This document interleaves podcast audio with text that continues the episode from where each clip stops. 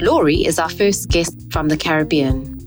Her conversation with us has her sharing the strategies she uses to remain perfectly imperfect. Laurie is an entrepreneur for entrepreneurs who brings joy and ease into all that she does. We hope you have as much fun learning with Laurie as we did. Keep rocking. Hello, everybody. I'm very happy to be on another episode of She Rocks Global. How are you, Navisa? Hi, Mac. I'm all good sitting here in Cape Town, South Africa. Very happy to have another guest on the show. Exactly. We are so happy to have our first uh, guest from the Caribbean. She's Laurie Ann Ainsworth. Welcome to She Rocks Global. How are you? I'm great. Thanks, Maka and Nobisa. I am so excited to be here on She Rocks. We are so happy because as, as Navisa was saying prior to start recording, you are not only our first guest from the Caribbean, and we are very happy about it, but you're the first to be on an island. So welcome on board. Uh, and please, as we always ask our guests, introduce yourself and share to our audience who you are and what brought you here. Yeah, thanks so much. I'm so glad to be representing for the Caribbean and for the islands um, as your first guest. So I'm so excited about that. I can put that on my resume. but um, I am let me start by my most important um, role because I think we all play so many roles in life, you know. I'm a mom of two, and that's one of my most important roles. And I am from Jamaica. That's the island that I am speaking to you all from. And I am an entrepreneur. At heart, I'm an entrepreneur. And I happen to be the CEO of one of Richard Branson's nonprofits, the Branson Center of Entrepreneurship Caribbean. And I love the work I do. I love working with entrepreneurs. I am a coach and a trainer. I do so many things in life, but my purpose is really to help and empower others, particularly women, to find their niche in life so that they can find fulfillment. I'm so happy to listen to your purpose and to see we share so much things, uh, especially regarding empowering women. Um, I do the same, and, and, She Rocks also. It's about that, showcasing perfectly imperfect women. Um, and to start the conversation, uh, I would like to to ask you if you, as a mother, as an entrepreneur, and also this about uh, being the CEO of the Richard Branson um, non uh, nonprofit uh, center. Um, what advice would you give for a woman that's trying to start her own company? Wow. You know, as somebody who started her own company and who experiences entrepreneurs every day who start their own businesses and see some of the pitfalls and some of the um, the journey that they've been through hands down my advice would be to find your niche and create a business around that I find that so many people do the traditional look for a problem, find a niche, and then try to fit yourself and your business and a team around that. And what ends up happening are is that entrepreneurs get burnt out. They lack the motivation to stick to that business because it doesn't align with them. And it's interesting that people create businesses without thinking about, well, what are my strengths? How what do I bring to the table? What kind of lifestyle do I want?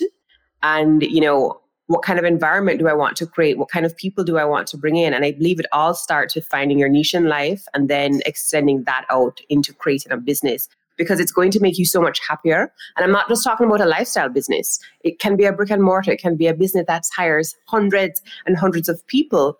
But when you find a business that aligns with your strengths and it has to do with your purpose or something that's significant to you, you are going to maintain that business. You are going to keep moving forward and you're going to build a business that has purpose and has meaning and it's going to be profitable. So that would be my advice to anybody want to start their own business. Start with you first fabulous, which I think maybe I'm, I'm, intrigued to see how you'll answer then this question, which is given what you've just said in terms of what advice you'd give to a woman or a mother who's wanting to create a business, what advice would you then give to yourself as Laurie, the mother, given what you know about starting a business and what would apply in your life as a mother, given what you've just um, explained?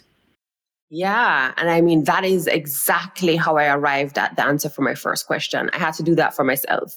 I had to figure out how was Lorianne, this mother, going to fit her life into the dreams that she had as a single person because I was entrepreneurial before I became a mom. And I realized that um, I had to create some kind of balance. And the balance isn't a myth, it's being intentional. And also, it's giving yourself grace to know that you're going to drop some balls, it's going to be okay. Having balance doesn't mean being perfect at every single thing, it doesn't mean being perfect at it every single moment. So the advice I give myself is give yourself grace, make sure that what you're doing is for you. My children are going to benefit from this because I'm going to be a happier mom, I'm going to be a happier woman, but I ultimately have to start with me. And that was mm, the biggest lesson I learned. I have to start with me. And it sounds selfish, but it's not because when you actually make yourself happy, when you love yourself, when you do things in service to your purpose and your strengths, you become so much better at everything else. So that's my advice to me. Focus on you. Focus on making sure that you're creating a space and environment that allows you to thrive, and everything else is going to fall into place. I love that, and I, and I it, it reminds me of uh, like at planes where they ask you that in case of accident, you you you put your mask first before to put it onto a child or, or somebody that needs assistance. Uh, and in, in my personal life, I, I am just learning about that. And uh, I read on the internet that when I was researching about you, that you have a 3S strategy about this self care, but also niche uh, strategy that it's kind of a, a, way of living. Can you tell us a little bit more about that, please? Yeah, absolutely. I mean, I don't know why I happen to like the letter S. Both of my children's name begin with S, and so I've just found all these acronyms with S.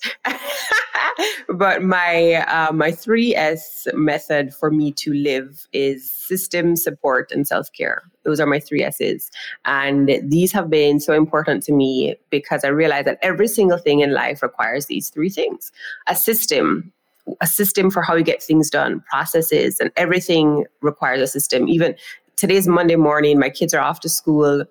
I had to implement a system in order to get everything done the night before so that they're off, so that I'm prepared for my day because I have multiple things happening and I don't lose my mind because I did at one point. I did lose my mind. I was like struggling to get it all done, trying to be perfect at everything, and realizing that when I do incremental, when I have a system that I can follow and I can plug things into, it allows me to do it, as I said, incrementally without burning out and actually getting my outcome. So systems are important. Um, I do the same thing at the Branson Center. I have systems so that I ensure that I'm meeting up with my team. My calendar has a system. So I schedule my entire week in a particular way.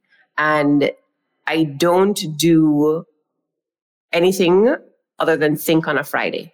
On a Friday is my thinking day because this is, is required when you're in a leadership role. When you are, and leadership role can be whether you're running your own business or you have a business with 100 team members or five team members, it doesn't matter. We're all leaders of our lives, we're all CEOs of our lives, and we need time to think. When you're just going, going, going, you don't give yourself that time. So I schedule my week where I also have themes for particular things that are happening. I know when I'm going to meet with my team.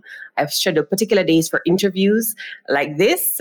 Um, so that I know that on like a Monday or Tuesday, that's when I'm going to get dialed up. I'm going to do my interviews so I don't have my calendar out of whack. So that's an example of one of the systems for work as well. Support is an excess. You can't do anything without support. That is the truth. So many entrepreneurs are doing this bootstrapping thing, which I understand. I did it myself. Support doesn't necessarily mean that you have to have capital to spend money on um, you know a team necessarily although i do believe a team is critical at any stage. But having support whether it's a family member who can support you whether it's mental support whether it is um, your partner your spouse whomever who can support you whether it's in the house doing you know some work around the house so that you don't have to do it so you can do something in your business or support in your business. Because guess what we're all really great at something. And I believe that we all have this one thing that we're great at, which is why I love to talk about zone of genius with your strengths. And when you get support from people who can work in their zone of genius to help you with your business, simple things like outsourcing, you know, using platforms like Fiverr or Upwork or whatever, you know, those are categories of support. So I make sure that I look at how am I spending 70% of my time in my zone of genius? All the other activities that are not in my zone of genius, I'm going to try to outsource or I'm going to delegate. So that's the support aspect of it. And of course, self care, which is so important and it's probably should have been the first S, but um, getting enough sleep, the typical getting enough sleep, eating, drinking water, that's important, but also creating boundaries. I never realized how important boundaries are until I got so many roles in my life that I had to balance at the same time. And I had been accused of having too many boundaries, but I realized I was doing it to maintain my sanity.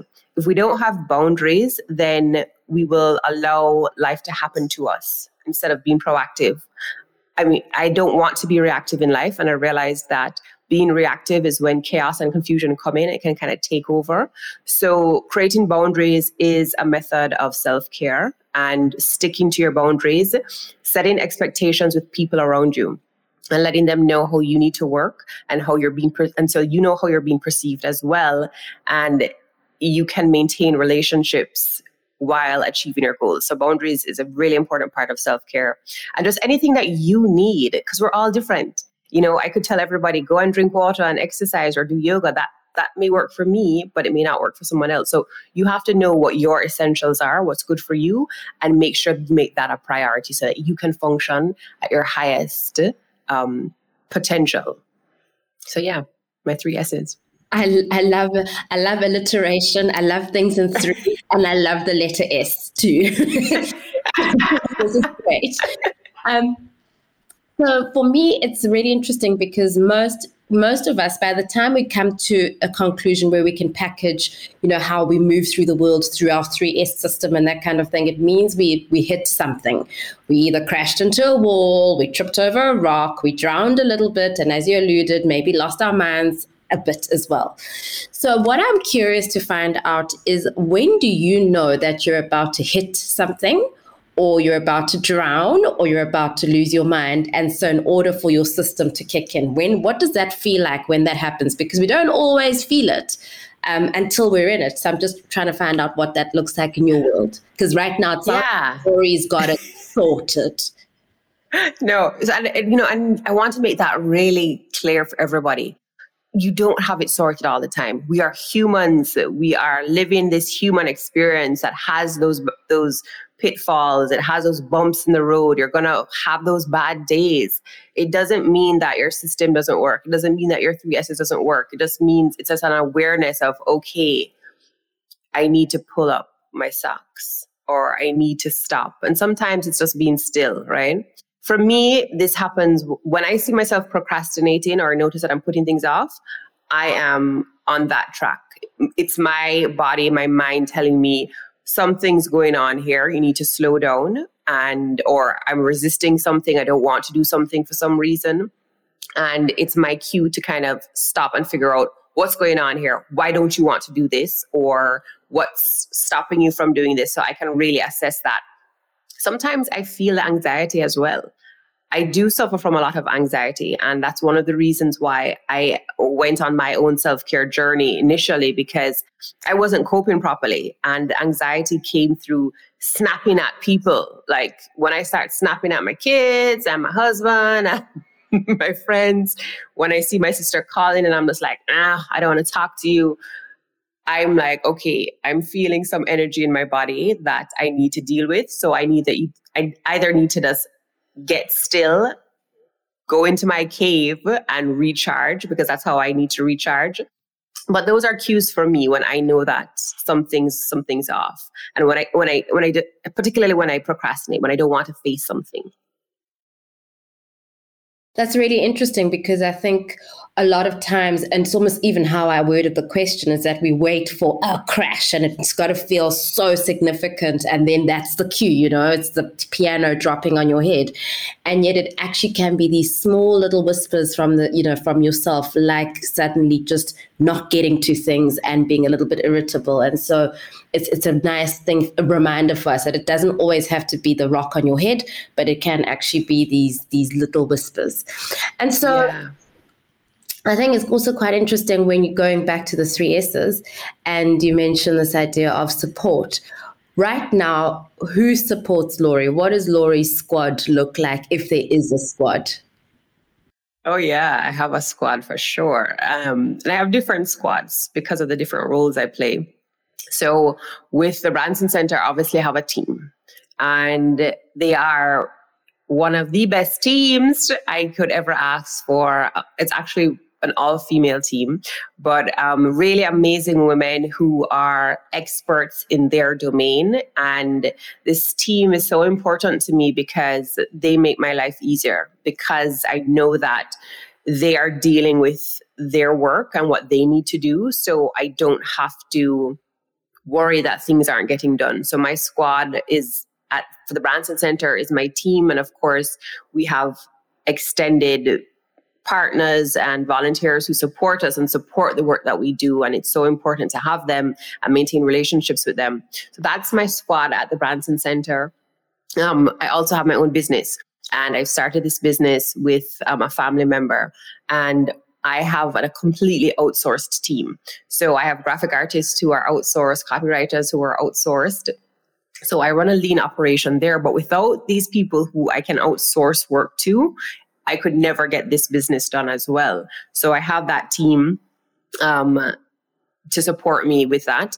And then at home, I have my family. So there's my husband, there's the grandparents who are so important, there's my sister, there's my niece, all of these people who I can tap into when I need to.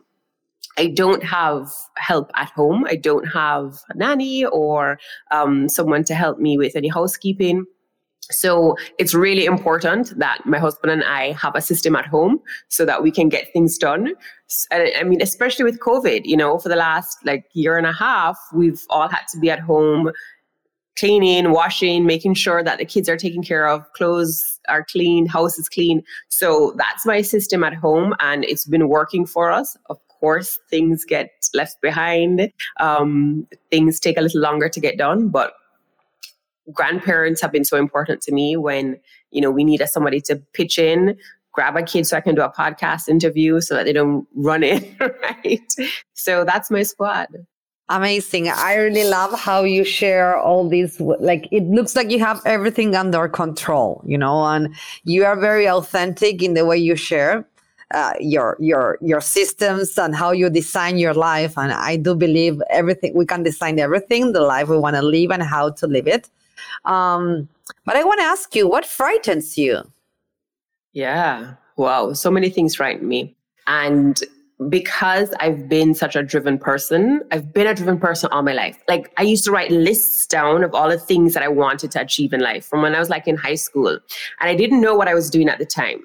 And now I can say I was definitely manifesting. But I would write these things down. I'm like, okay, I must get this, this, this, and this done. And those things would happen. So I was really good at manifesting things in my life. Um, but I also realized that the fear of not getting those things was also something that I had to overcome. And recognizing that what I wanted may not be what the universe wants for me or what's for my highest good. So I have to pull back on my fear of not succeeding or fear of failure, whichever one it is, because that was a big thing for me, particularly the fear of failure because I'm a creator, I'm a creative. And so I've tried so many things. And I'm sure many entrepreneurs and many women who are starting their own businesses can um, resonate with the fact that you may start so many things and it may fail but it's okay. I know we've said it before. It's been years of us saying, fail fast. It's okay to fail, but failing sucks. Failing feels bad.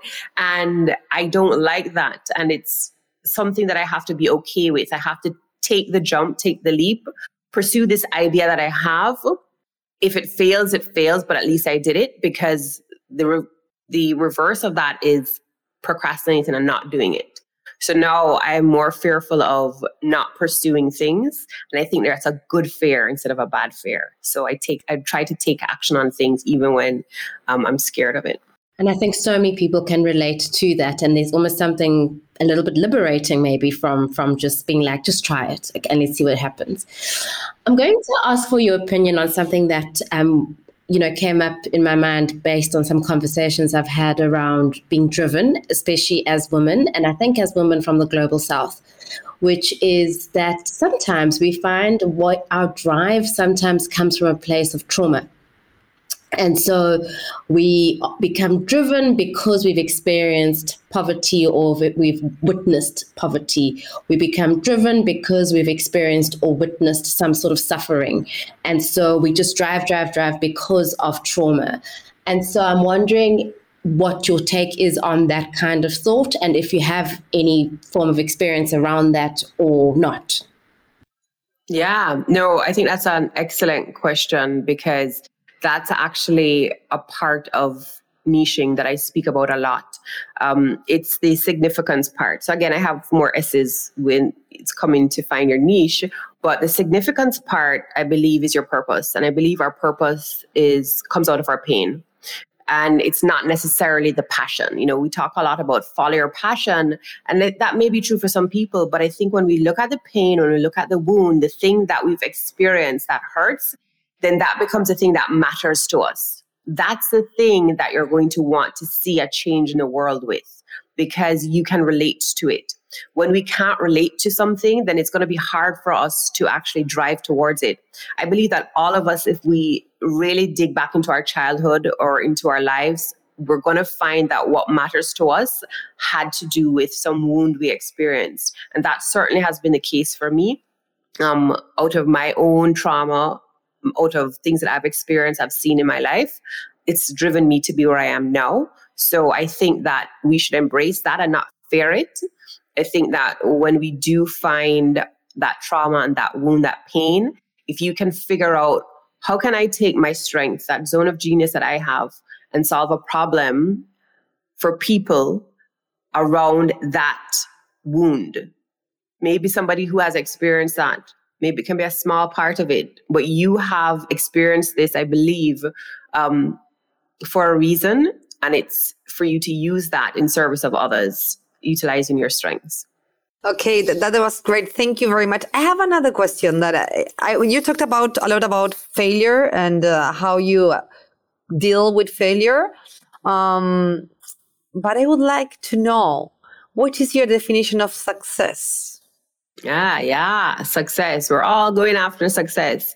Um, I think success is fulfillment. And for me, fulfillment is a feeling. I used to be very goal oriented, and now I'm more feelings oriented. Like, what do I want to feel every day? What do I want to experience? And when I feel the feelings that I want to feel, which is freedom, um, creativity, ease, intentionality, I know that I'm succeeding because I'm feeling great. And when I feel great, my energy is different and it inevitably leads to the other successes financial freedom you know um, everything else that i think we all ascribe success to being a success in your career being a, having financial success having the you know material things i believe that that will come but fulfillment for me is feeling the way I want to feel. And that extends into doing work that I love because when I do work I love, again, I'm using my strengths. I'm able to master my strengths in service to others, doing work I love around something that matters to me. And when you have that, you have fulfillment. So I think that, uh, you know, just I keep coming back to this whole finding your niche kind of thing because I believe that's so important. But again, just to reiterate, I go with feelings versus goals because I find that that is a better starting point for me. Uh, thanks for that. I had a professor at university that he would say, unleash the human magic and the rest will follow. Uh, and I think it's kind of what you are saying. Um, but it's not that easy to have this conversation with yourself. Like I practice a lot of, I have a lot of methodologies to, to, to be aware of these feelings of how I feel or what I want, like in, uh, in order to understand myself, uh, and, and to be outside of the other challenges in the world or things that are going on at the same time. What do you do to be aware of your feelings or to connect with yourself or yeah. how you do it?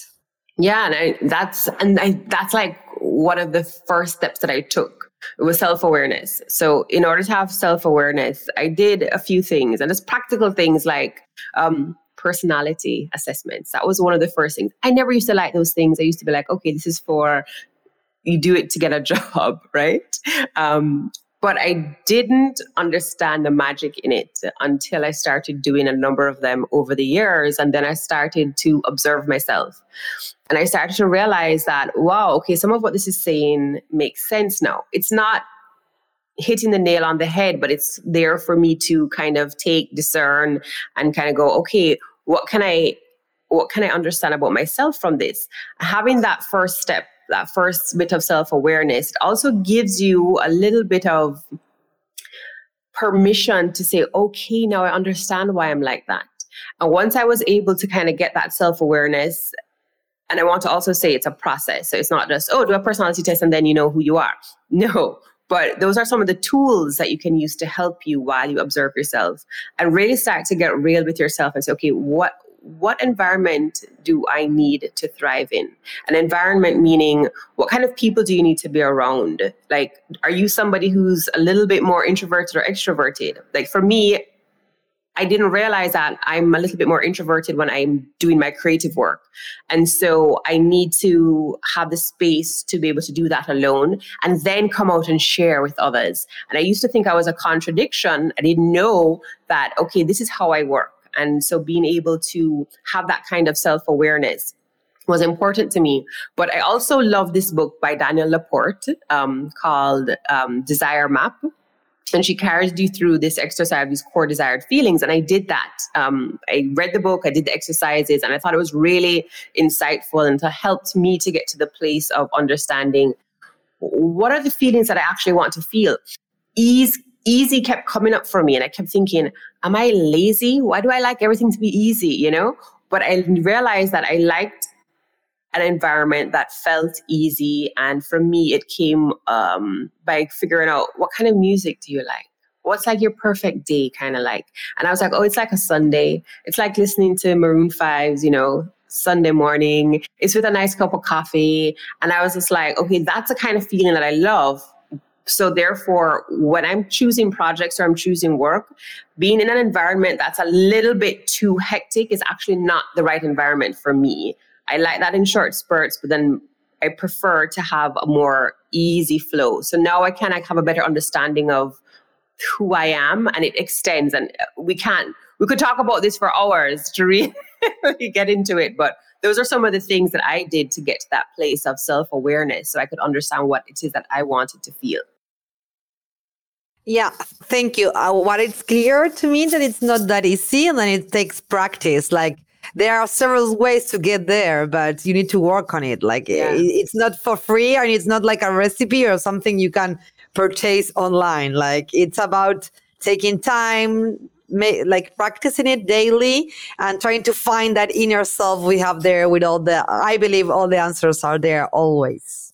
Yeah, exactly. And I think that's such an important point it's not a you can't go online and take a test and okay beautiful i have self-awareness it's you know it's a process and it's committing to the process and uh, taking the time to really figure out and testing things and that's why life is so amazing that's why it's so important for us to allow children and people to express themselves and try new things and fail because then you go okay no i, I don't like that oh, but I tried this and I like that. Okay, great. And that's how we evolve as people. And when you reach a place like, I'm nearly 40 and I'm like just figuring out who I am.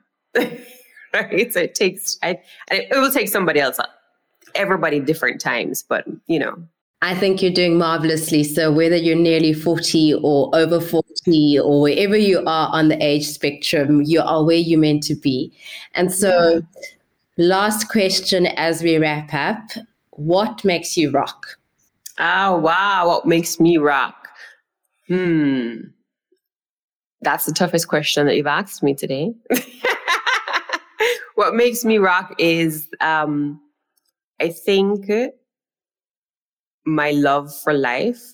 Um, I am very unapologetic about who I am. And I try to see the light in everybody. It doesn't mean everybody's my cup of tea, but at the end of the day, I know that everybody has light in them. And I support people shining their light. So, yeah, I'm unapologetically me, and I want everybody to shine their light, friend or foe. And so, thank you for shining the light here with us, um, Lorianne, all the way from the Caribbean. And you definitely rock. And thank you so much for your time. And Maka, thank you for your time too. Thank you. I'm really thrilled with this. This is morning here in Uruguay, and you really made my day with this conversation. Uh, I really appreciate how you share the way you approach your own life because I, I believe we learn by examples, uh, and we need more role models, female role models like you, that they design their life and they live uh, accordingly. Thank you very much for your time. I'm so happy that you are part of our next She Rocks season. Oh, thank you so much, Nabisa and Maka. I so appreciate you guys. This was so worth waking up early and getting everything ready so I could have this conversation. It was just, I just love sharing my message and thank you for providing a platform for women to do that. I'm really appreciate it. Thank you so much. I love talking to you both this morning. Thank you very much. She Rocks Global is a podcast collaboration produced by Macarena Botta, Nwabisa Mayema, and Zoya Kukic. This season of She Rocks Global was recorded in the American Corner, Cape Town, which is also where you will find our sound engineer, Tikrai Gegana. Theme music for this podcast is composed and arranged through a collaboration between South African musician Nosihe and Hannes Sagasa from Germany. Mixing engineer is T Luminous. She Rocks Global is a podcast that showcases the stories of perfectly imperfect women from around the world. Should you be or know someone whom you think we should be talking to, please contact us through our Facebook or Instagram or Twitter channels. Handle She Rocks Global, hashtag She Rocks. Until next time, keep rocking.